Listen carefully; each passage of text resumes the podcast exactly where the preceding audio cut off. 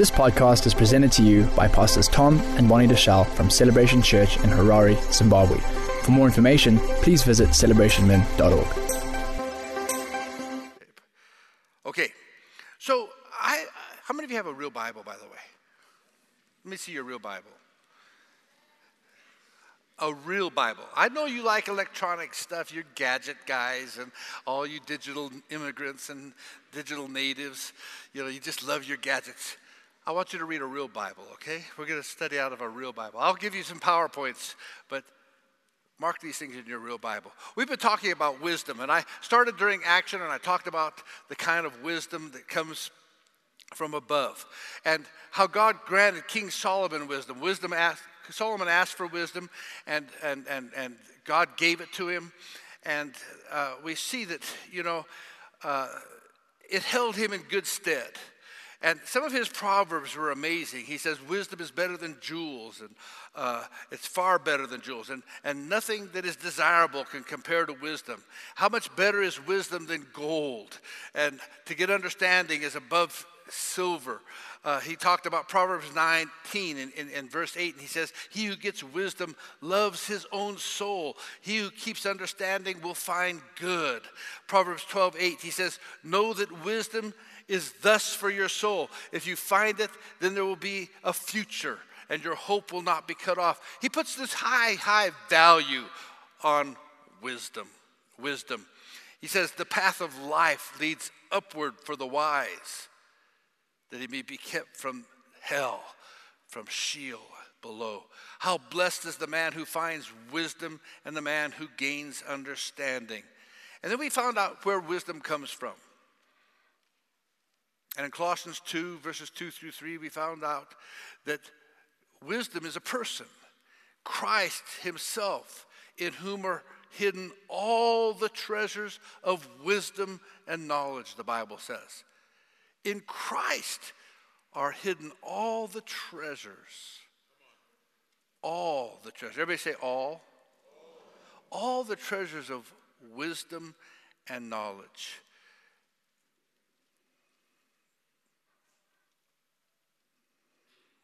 The Bible says, For the Lord gives wisdom. From his mouth come knowledge and understanding. Matthew likened wisdom unto the man who builds his house on a rock. He says, If you build and on, on, on, my words and act upon them, you're compared to a wise man. A wise man who built his house on a rock and the rains came and the floods came and the storms beat against that house, but the house did not fall. Can I tell you something? Your house is going to have a storm. Your houses, all houses have storms.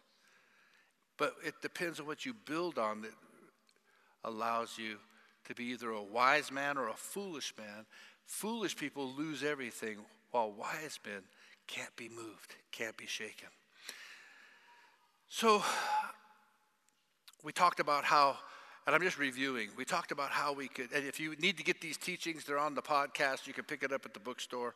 Uh, there's, a, there's a single CD back there that you can pick up on your way out with every teaching of action on it. So it's pretty, I think it's a DVD and a CD. So pretty amazing. Uh, so we found out that the primary that we can obtain, the primary way to obtain wisdom was studying the teachings of Jesus Christ, studying uh, what's found in the New Testament. And uh, in addition to studying the scripture, we also found out we could ask God for wisdom. Ask Him. He said that He would give us wisdom, James 1 5. And if we asked, He would give it generously, without reproach, without upbraiding us. So we're to ask for wisdom. We're to pray for wisdom. We're to ask for wisdom. We're supposed to study the Bible and find wisdom. And then we went to our text, which is James 3 13 through 18. If you want to turn there, we'll be in that the rest of the morning. It says, Who among you is wise and understanding? Let him show this by his good behavior, his deeds, and the gentleness of wisdom. Let him show who's wise and understanding. How? Through his good deeds, in the gentleness of wisdom. But if you have bitter jealousy and selfish ambition in your heart, do not be arrogant and so lie against the truth. This wisdom is not that which comes down from above, but is earthly, sensual, and devilish. Or one version says earthly, natural, and demonic. For where jealousy and selfish ambition exist, there is disorder and every evil thing. But the wisdom from above is first pure, then peaceable, gentle, reasonable, full of mercy and good fruits, unwavering, without hypocrisy. And the seed whose fruit is righteousness is, in, is sown in peace by those who make peace. We began to break that verse down, and you know, I looked at the negative factors of it during action. We talked about who among you is wise, and we said everybody thinks they're wise. We have a lot of experts today. Everybody will tell you how wise they are, but we're not all that wise. We just think we are. Real wisdom comes from above.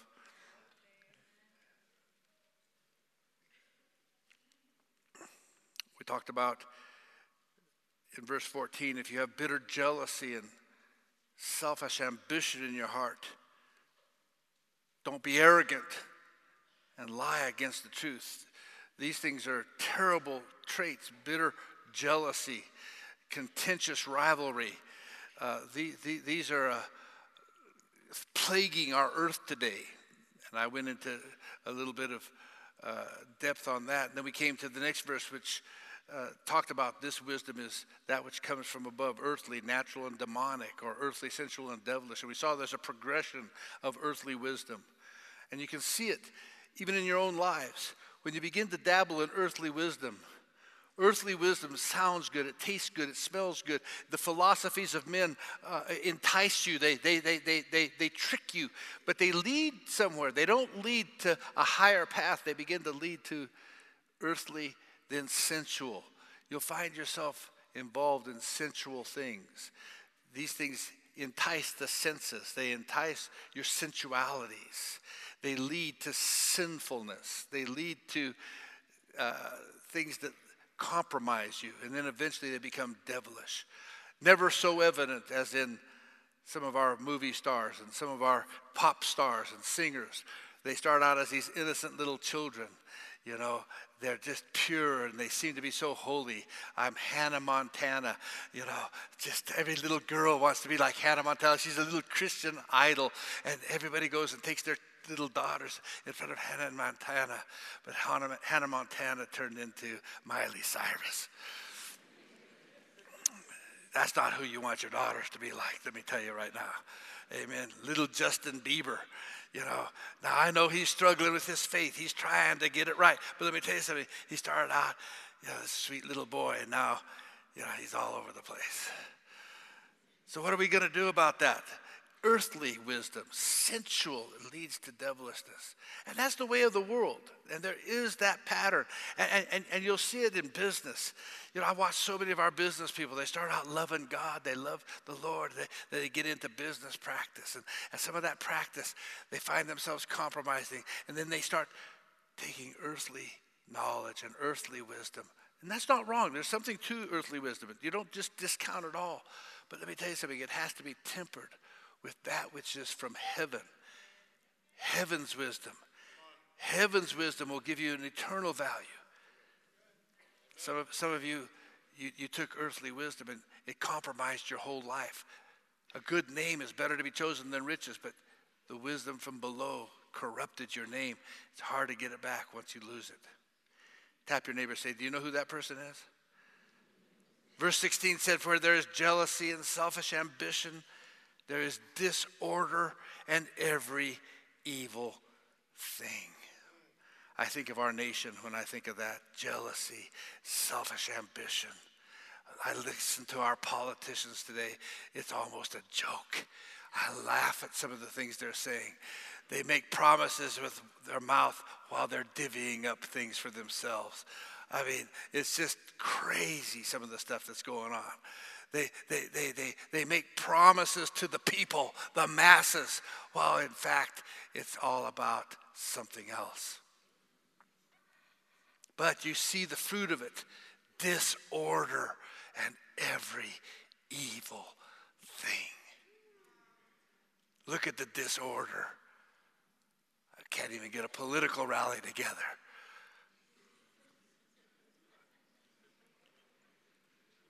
I didn't say a party, I didn't say a name. I'm not into politics, I'm just observing. I'm just passing by. We could say this about your business. We could say this about the church sometimes. We could say this about your marriage. My marriage. You see, the Bible says where there's jealousy or selfish ambition, disorder, and every evil thing happens. Amen? Hmm. So, what a difference is found in heavenly wisdom, God wisdom. So let's look at verse 17. That's where we'll pick up today. But the wisdom from above is first of all what? Pure. Then peaceable, gentle, reasonable, full of mercy, good fruits, unwavering, and without hypocrisy. Will you let me have 30 minutes just to break those seven words down to you? Oh, I'm going to take it anyway. So whether you give me permission or not, I'm doing that, all right?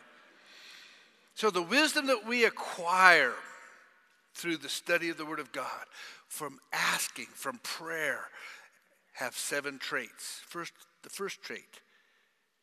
So tap your neighbor, say, let's find out if you're operating in wisdom today. Let's just check and see if you're operating in wisdom. Pastor Tom's going to teach you, if, and we'll, we'll, we'll compare and see if you're operating in wisdom or not. And then say, but you can check on me too, because I'm going to be checking on you. You check on me, okay? So the first word is pure. Now, the Greek word translated pure is the word hagnos, H A G N O S, and it means being free from any form of defilement, free from impure lusts like pride, jealousy, selfishness, prejudice, wrath, and lasciviousness. Anybody know what lasciviousness is? Good book, good, good, good word to look up in the Bible dictionary, or it, maybe even a real dictionary. It values and promotes purity of heart, purity of mind, and purity of life.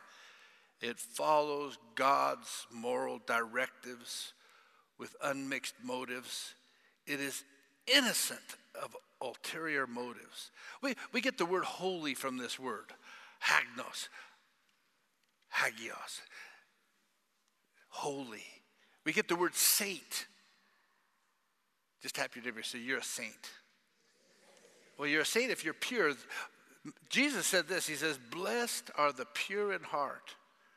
Blessed are the pure in heart, for they shall see God. Now, I'll tell you what, there's something about purity. If you see God, guess what? You're going to get wisdom. How many of you say, Oh, I'd love to have God? Well, I'd love to get closer to God. Well, guess what? Closeness to God and purity go together. A pure heart, God loves a pure heart. God fellowships with the pure of heart. God lets you see Him when you have a pure heart. So you say, I don't see God.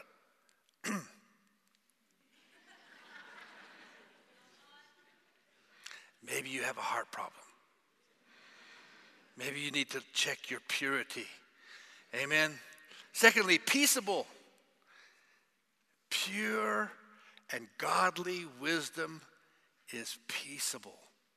Solomon said this in Proverbs 3:17. He said, "Her, that is wisdom's ways, are pleasant ways, and all of her paths are peace."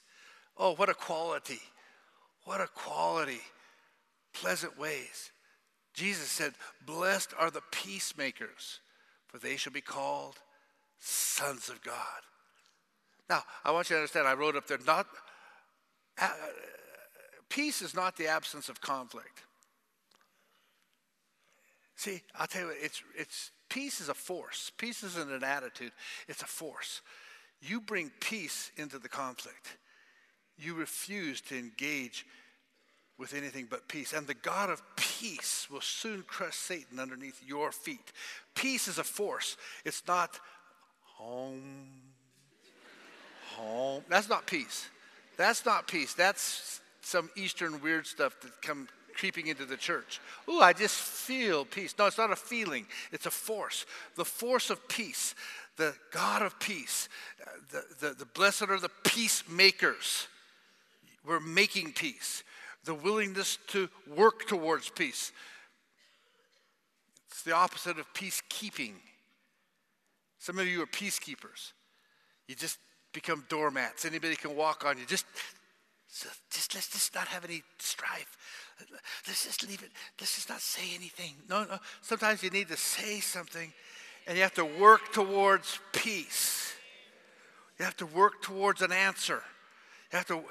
Now you don't get ugly about it. Just tap your neighbor. Say, are, are, are, are you wise? How are you doing? How many of you are two out of two? it's kind of scary. The third quality of wisdom from above, the wisdom of heaven, is it's gentle. Gentle. You know, this is really a hard word in the Greek because there is no English equivalent, really. Uh, the word translated as gentle,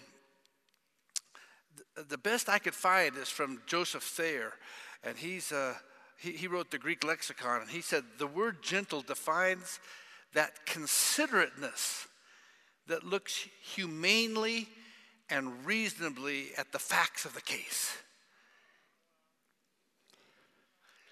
The gentleness of a person is seen in the, way, in the way that he or she takes great pains to gather all the facts about a particular issue before drawing conclusions or rendering some opinion.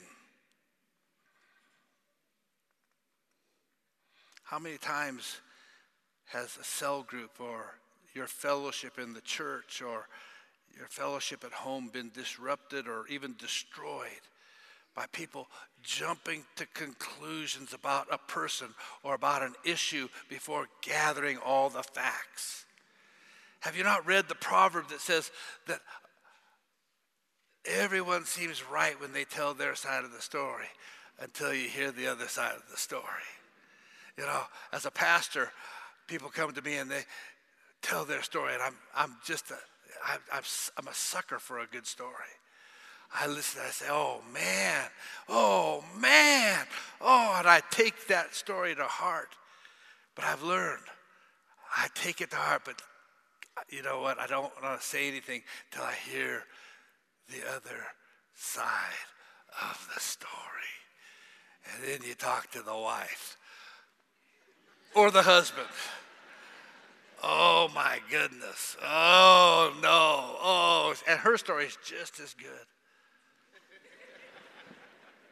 The problem is there's three sides to every story his side, her side, and the truth. Anybody know what I'm talking about? and then you sometimes need the Solomon of wisdom, the, the wisdom of Solomon to solve the problem. Isn't it amazing how both parties operate in earthly, sensual, and devilish wisdom? They defend themselves. They go into denial. They lie. They cheat. They steal until you rout it out. And then finally, I'm so sorry. and then healing comes. Why don't you just fess up, confess it, Get it in the open. That which is in the light, the darkness cannot hold.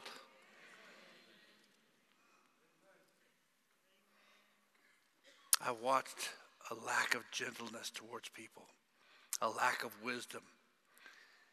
The result is usually people getting angry and bitter. Sometimes it's you're angry, you're bitter before you have all the facts. How many of you have ever taken on a third party insult? You heard something about somebody. Yeah, I know everybody in that church is exactly that way. Yeah, yeah, I Wait a minute. Have you heard all sides of the story? Have you gathered the facts? Are you just running with an offense? Tap your neighbor, say, you know, I don't know how good you're doing, but I'm not doing so good on this point. you see, instead of patiently waiting for all the pertinent information, waiting for everything to be gathered and analyzed, there's a tendency in people to jump to conclusions.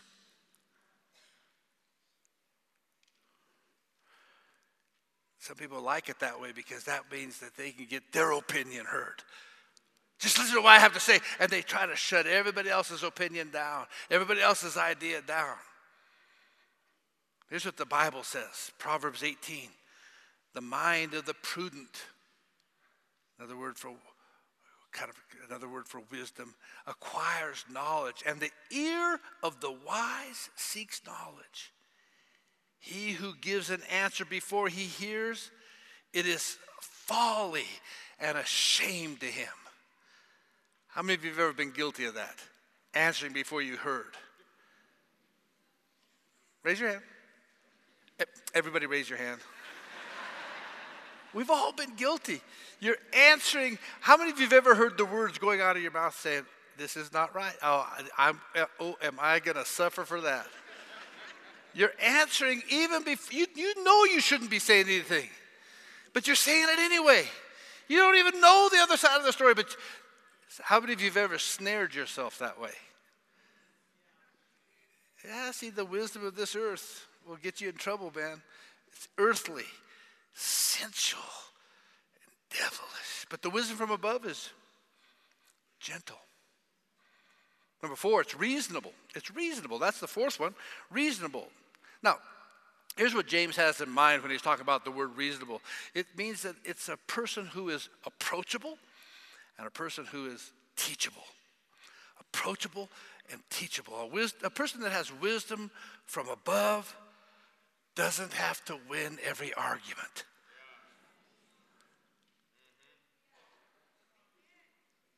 I tell people, I'm not dogmatic, I'm just right. See, some preachers, they have to be right all the time. You know, one of my favorite answers to people when they ask me hard questions is, That's a really good question. I don't know. I don't know the answer. But you're the pastor. Yes, I'm the pastor. But you know what? I'm not going to just sit here and suck something out of the air. I don't know. Sometimes I don't know. Is that okay that your pastor doesn't know everything? And I'm not a prophet, so prophets can know everything, but us poor pastors, we, we still have to study. We still have to read the Bible. We still have to grow with the rest of the sheep and the rest of the flock.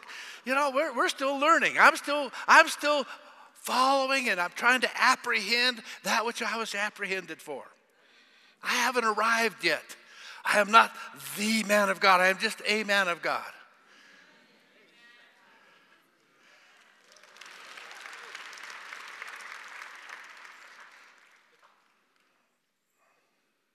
See, the person whose wisdom shows in their reasonableness means that getting to the truth is more important than getting the last word. Know, I've seen this in two ways uh, uh it, it, when it comes to spiritual discussions that I've had with people. I've had, I've met people that have held a particular point of view most of their life. And then somehow they discover through either teaching or through their own discovery, through study of the scriptures, that their point of view is not consistent or is inconsistent with God's point of view.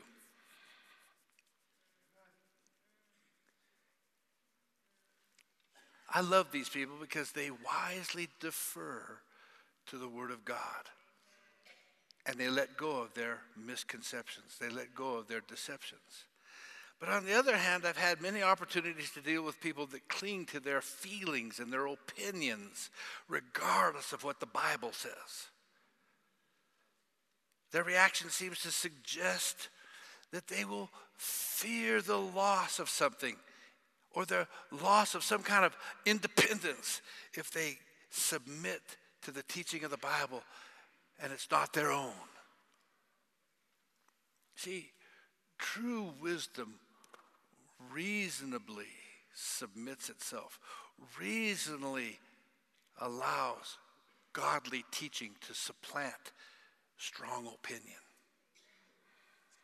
Proverbs says it this way in 12 Proverbs 12, verse 15 The way of a fool is right in his own eyes, but a wise man is he who listens to counsel.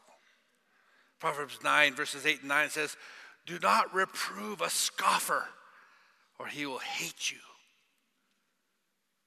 Reprove a wise man, and he'll love you. Give instruction to a wise man, and he'll be wiser still. Teach a righteous man, and he'll increase in his learning. The Bible says this if you rebuke a mocker, you get yourself a blot. You know what that means? How many of you have ever rebuked someone with truth? He said, You know, I, am just, as a pastor, I do this often. Hey, you know, I don't see the way you're going as maybe the best way. I, but when you rebuke a mocker that way, when you encourage, and you do it with gentleness, guess what they do? I'm quitting the church. That pastor over there, he's meddling in my business. You get, your, you get blotted. So sometimes when you meet a mocker, you just don't say anything to them. You just leave them in their foolishness. The Bible says, answer a fool according to his foolishness. Oh, yes, you're so smart. You're so wise. God bless you, my brother. Yes, yes, my brother.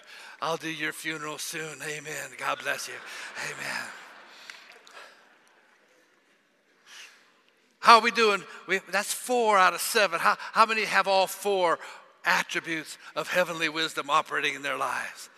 Praise God. Put your other hand down too, brother. That's, that's, that's not true.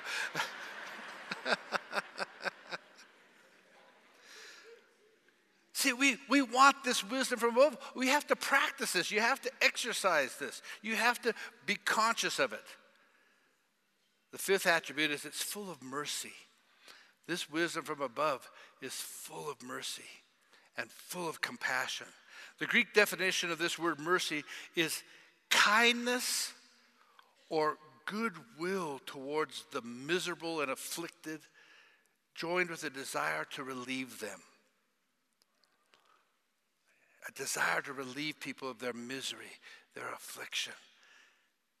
Jesus showed mercy, He showed compassion.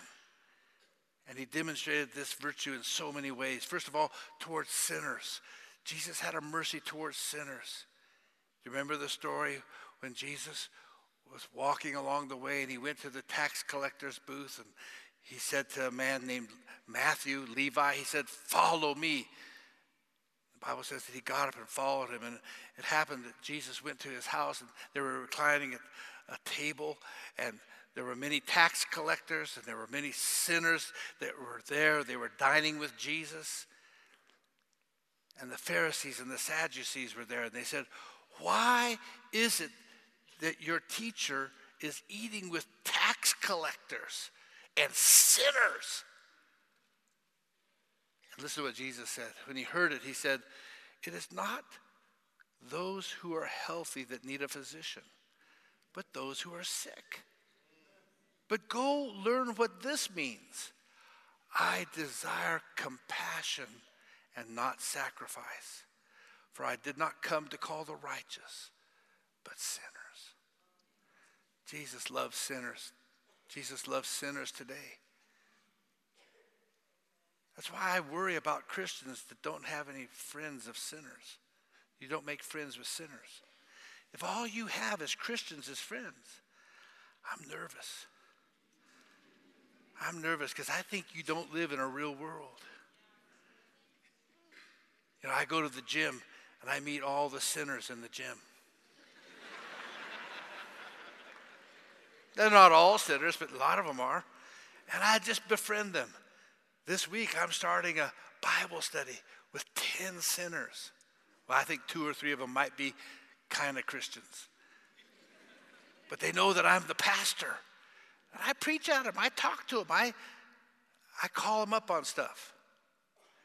And they want, I said, how about if you'd like to do, so I'm doing a salt and light program with them. Why? Because, hey, Jesus hung out with sinners. I'm supposed to. But I'm supposed to be salt and light to sinners. So are you. Amen? So if you're full of wisdom from above, you're full of mercy. The wisdom from above has mercy. You don't judge sinners. How many of you have ever judged a sinner? You look at somebody, look at that sinner. Well, hey, a sinner is only doing what they do. Sinners sin. Why get mad at them? That's what sinners do. Amen?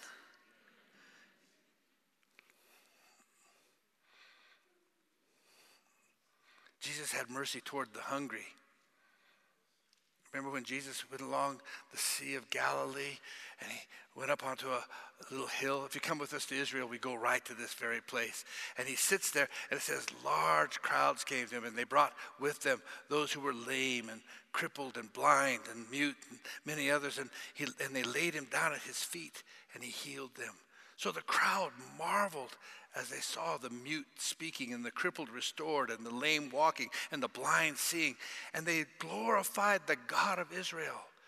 And Jesus called his disciples to him and said, I feel compassion for the people because they have remained with me now for three days and they have nothing to eat. I don't want to send them away hungry, that they faint along the way. Feed them. Well, let me tell you something. I don't know how you and I can drive down the street in our heated combi. Now, it may only be heated by all the bodies in there, but it's heated. or in our automobile, going to our warm house, and then you see the people sleeping on the streets without any food without a blanket in this cold weather. Some of you couldn't even get to church on time because you were so cold. 15 more minutes under the blanket. That's all I need. Just 15 more minutes. Tap your neighbor, say, I know who he's talking about.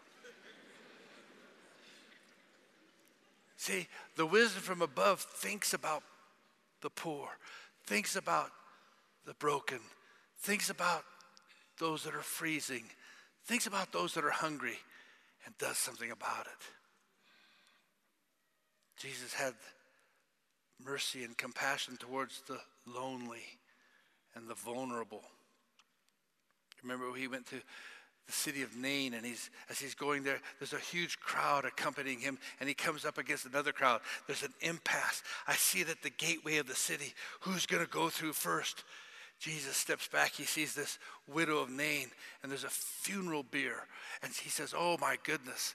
And he feels compassion, the Bible says. He felt compassion for this widow.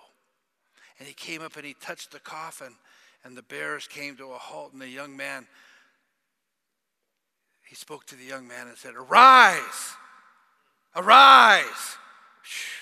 And the dead man sat up and began to speak. Now we had chaos in the city. And the Bible says Jesus gave him back to his mother. You know, James says true religion is this that you take care of the widows and the orphans. Mm. Jesus had mercy and compassion towards the people that were ignored and that were forsaken. I don't know if you remember when Jesus he was leaving Jericho and there was a large crowd that was following him. And as he's going up to Jerusalem, two blind men were on the side of the road. And they heard that Jesus was crying out, crying, was, was coming by, and they cried out, Lord, have mercy on us. Son of David, have mercy on us. And the crowd said, Shut up! That's sometimes what the crowd does. Don't embarrass us. Don't you know? Just be quiet. Lord, have mercy on me. Jesus stopped and he said, Why are you crying out? He says, What do you want? They said, Oh, we want our eyes to be open. And the Bible says that Jesus was moved with compassion, he was moved with mercy. And he touched their eyes, and immediately they regained their sight and they followed him. But let me tell you something God wants us to care for those that are ignored, care for those that are on the margins, the marginalized. Think about how is Jairus Jiri doing these days? Where are the homes for the battered women that need to be built? Where are the homes for the mentally retarded, mentally challenged? Where are the homes for those that are suffering with schizophrenia or mental disorder where they can be loved and cared for? Who's going to build those homes? Who's going to take care of them? Somebody with wisdom from above. Proverbs 29 says, The righteous is concerned for the rights of the poor. I love that word poor. It's the dangling and the needy. The wicked does not understand such concerns. Proverbs 11, 17, the merciful man does himself good, but the cruel man does himself harm. See, if you're merciful, God says, I see that mercy, and you're doing yourself good. But if you forget the, uh, to be merciful, you do yourself harm. Jesus said it this way Blessed are the merciful, for they shall obtain mercy. They'll receive mercy. You know, for me, I, I, I just try to be merciful as much as I can because I need a lot of mercy. I have a need of mercy. Finally, this wisdom from above is unwavering. It's impartial. The Greek word here is adiakritos, and it carries the two meanings I just mentioned unwavering or impartial. Unwavering is the root that, Uh, uh, that speaks of one who is tossed to and fro in the sea. A one who wavers is like a boat that is just adrift in the ocean and being tossed by the sea.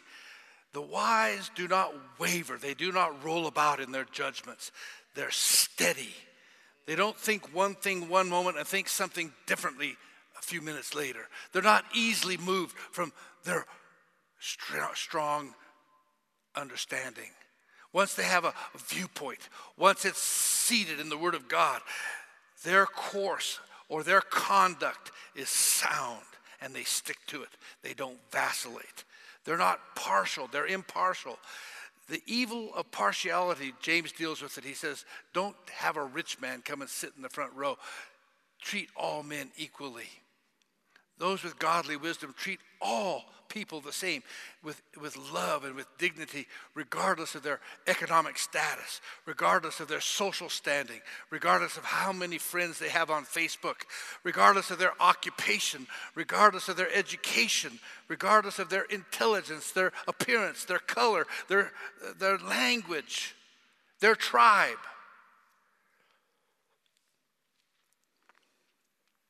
You see, we can't allow these things to influence our treatment of people.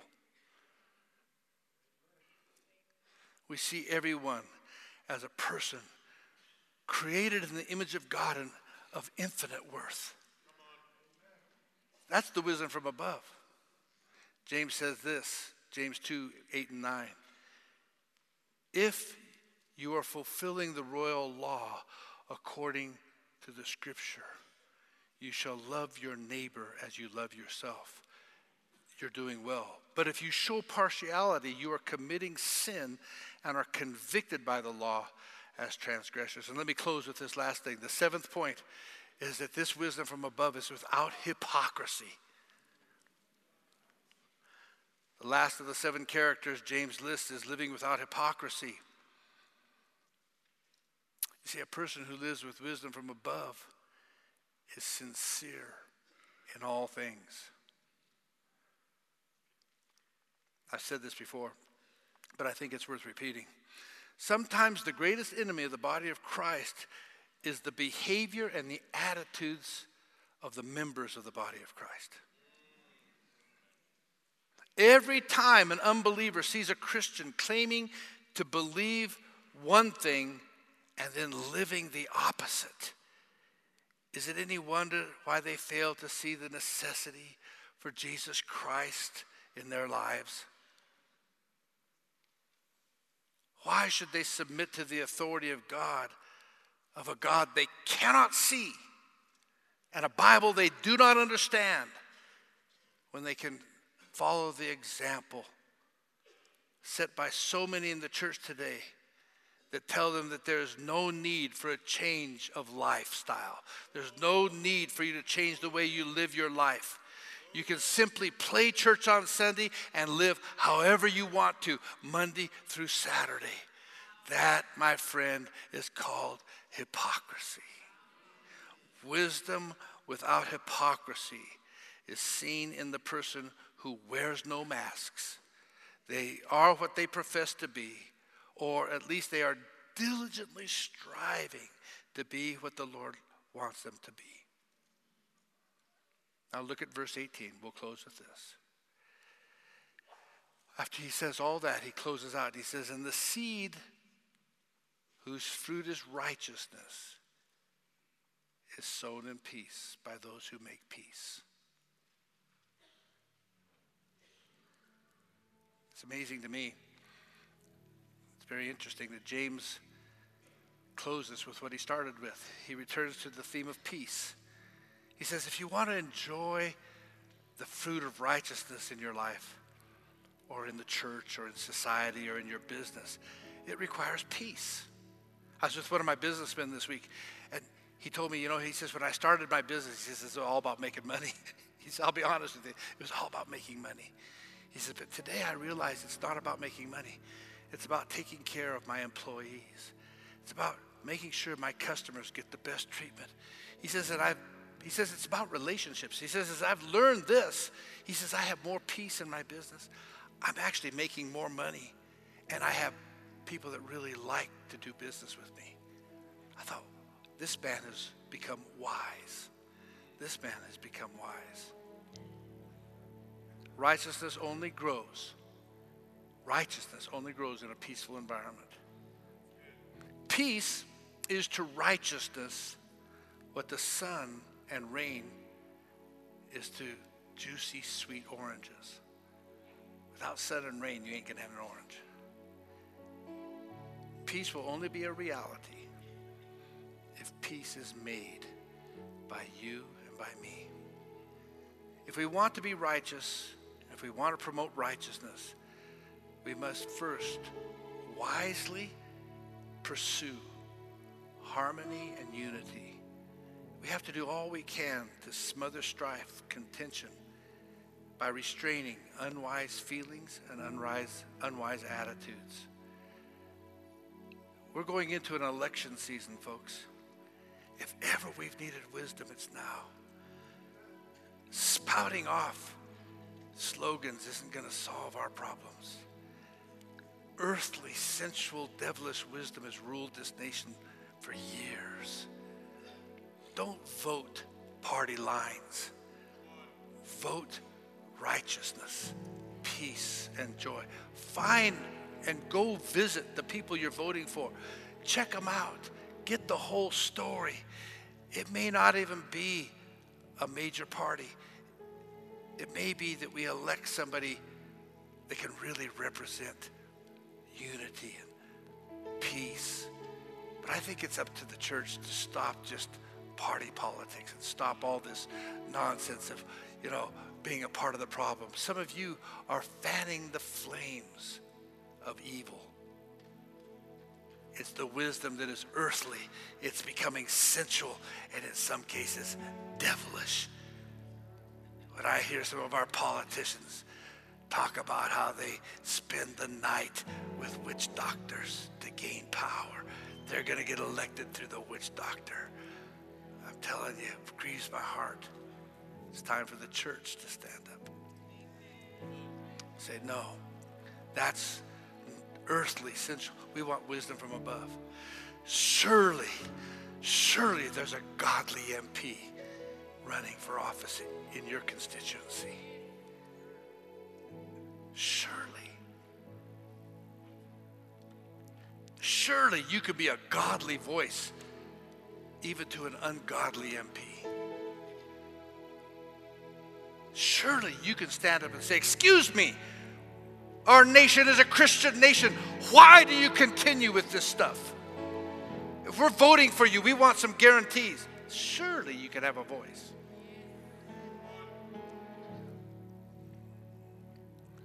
But only wise men can speak. Fools are vacillating with every wind of doctrine, every political promise. How do we do today? Out of the seven points, how many of you have all seven? I walk in godly, heavenly wisdom. Six, five, four. Right, let's not go any further. How many of you say there's room for improvement, Pastor? Will you meditate on these things? Will you take that verse of scripture? Will you go back over it? Will you say, God, help me be this man? Help me be this woman? Let's all stand up.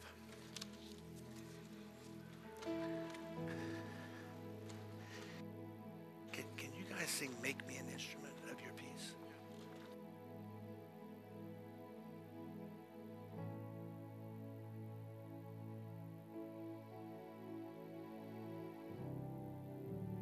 Heavenly Father, I just pray now for our church.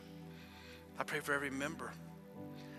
Lord, this is a very important moment right now in the nation. I think it's even a more important moment right this second in the hearts of men and women. Father, our prayer today, my prayer is that we would become the instruments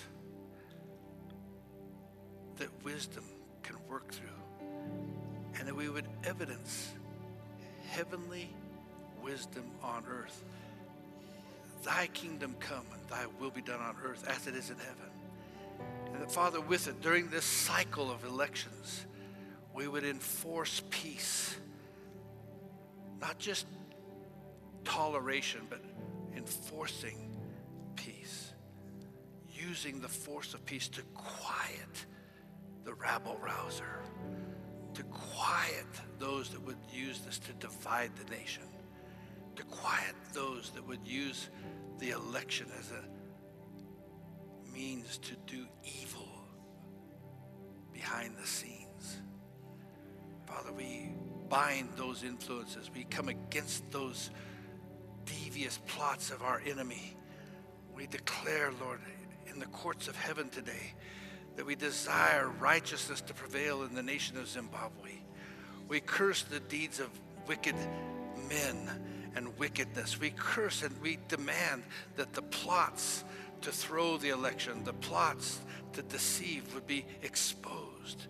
Father, we ask that you would begin to raise up and give countenance to even unseen men, unseen women, that, Father, have a heart for the nation. Father, we ask that you would let those that have a godly heart and a godly wisdom be evidenced in our land. Father, we ask for this for our families and for our businesses. Father, I ask for it for our churches, that godly men would raise up inside the church and lead and bless and bring to bear sound wisdom, heavenly wisdom. Father, we seek wisdom. We ask for it today. And with it, we ask for peace. Let us be the instruments of your peace on earth. In Jesus' name. Thanks for listening. For more teachings and videos, visit celebrationmen.org.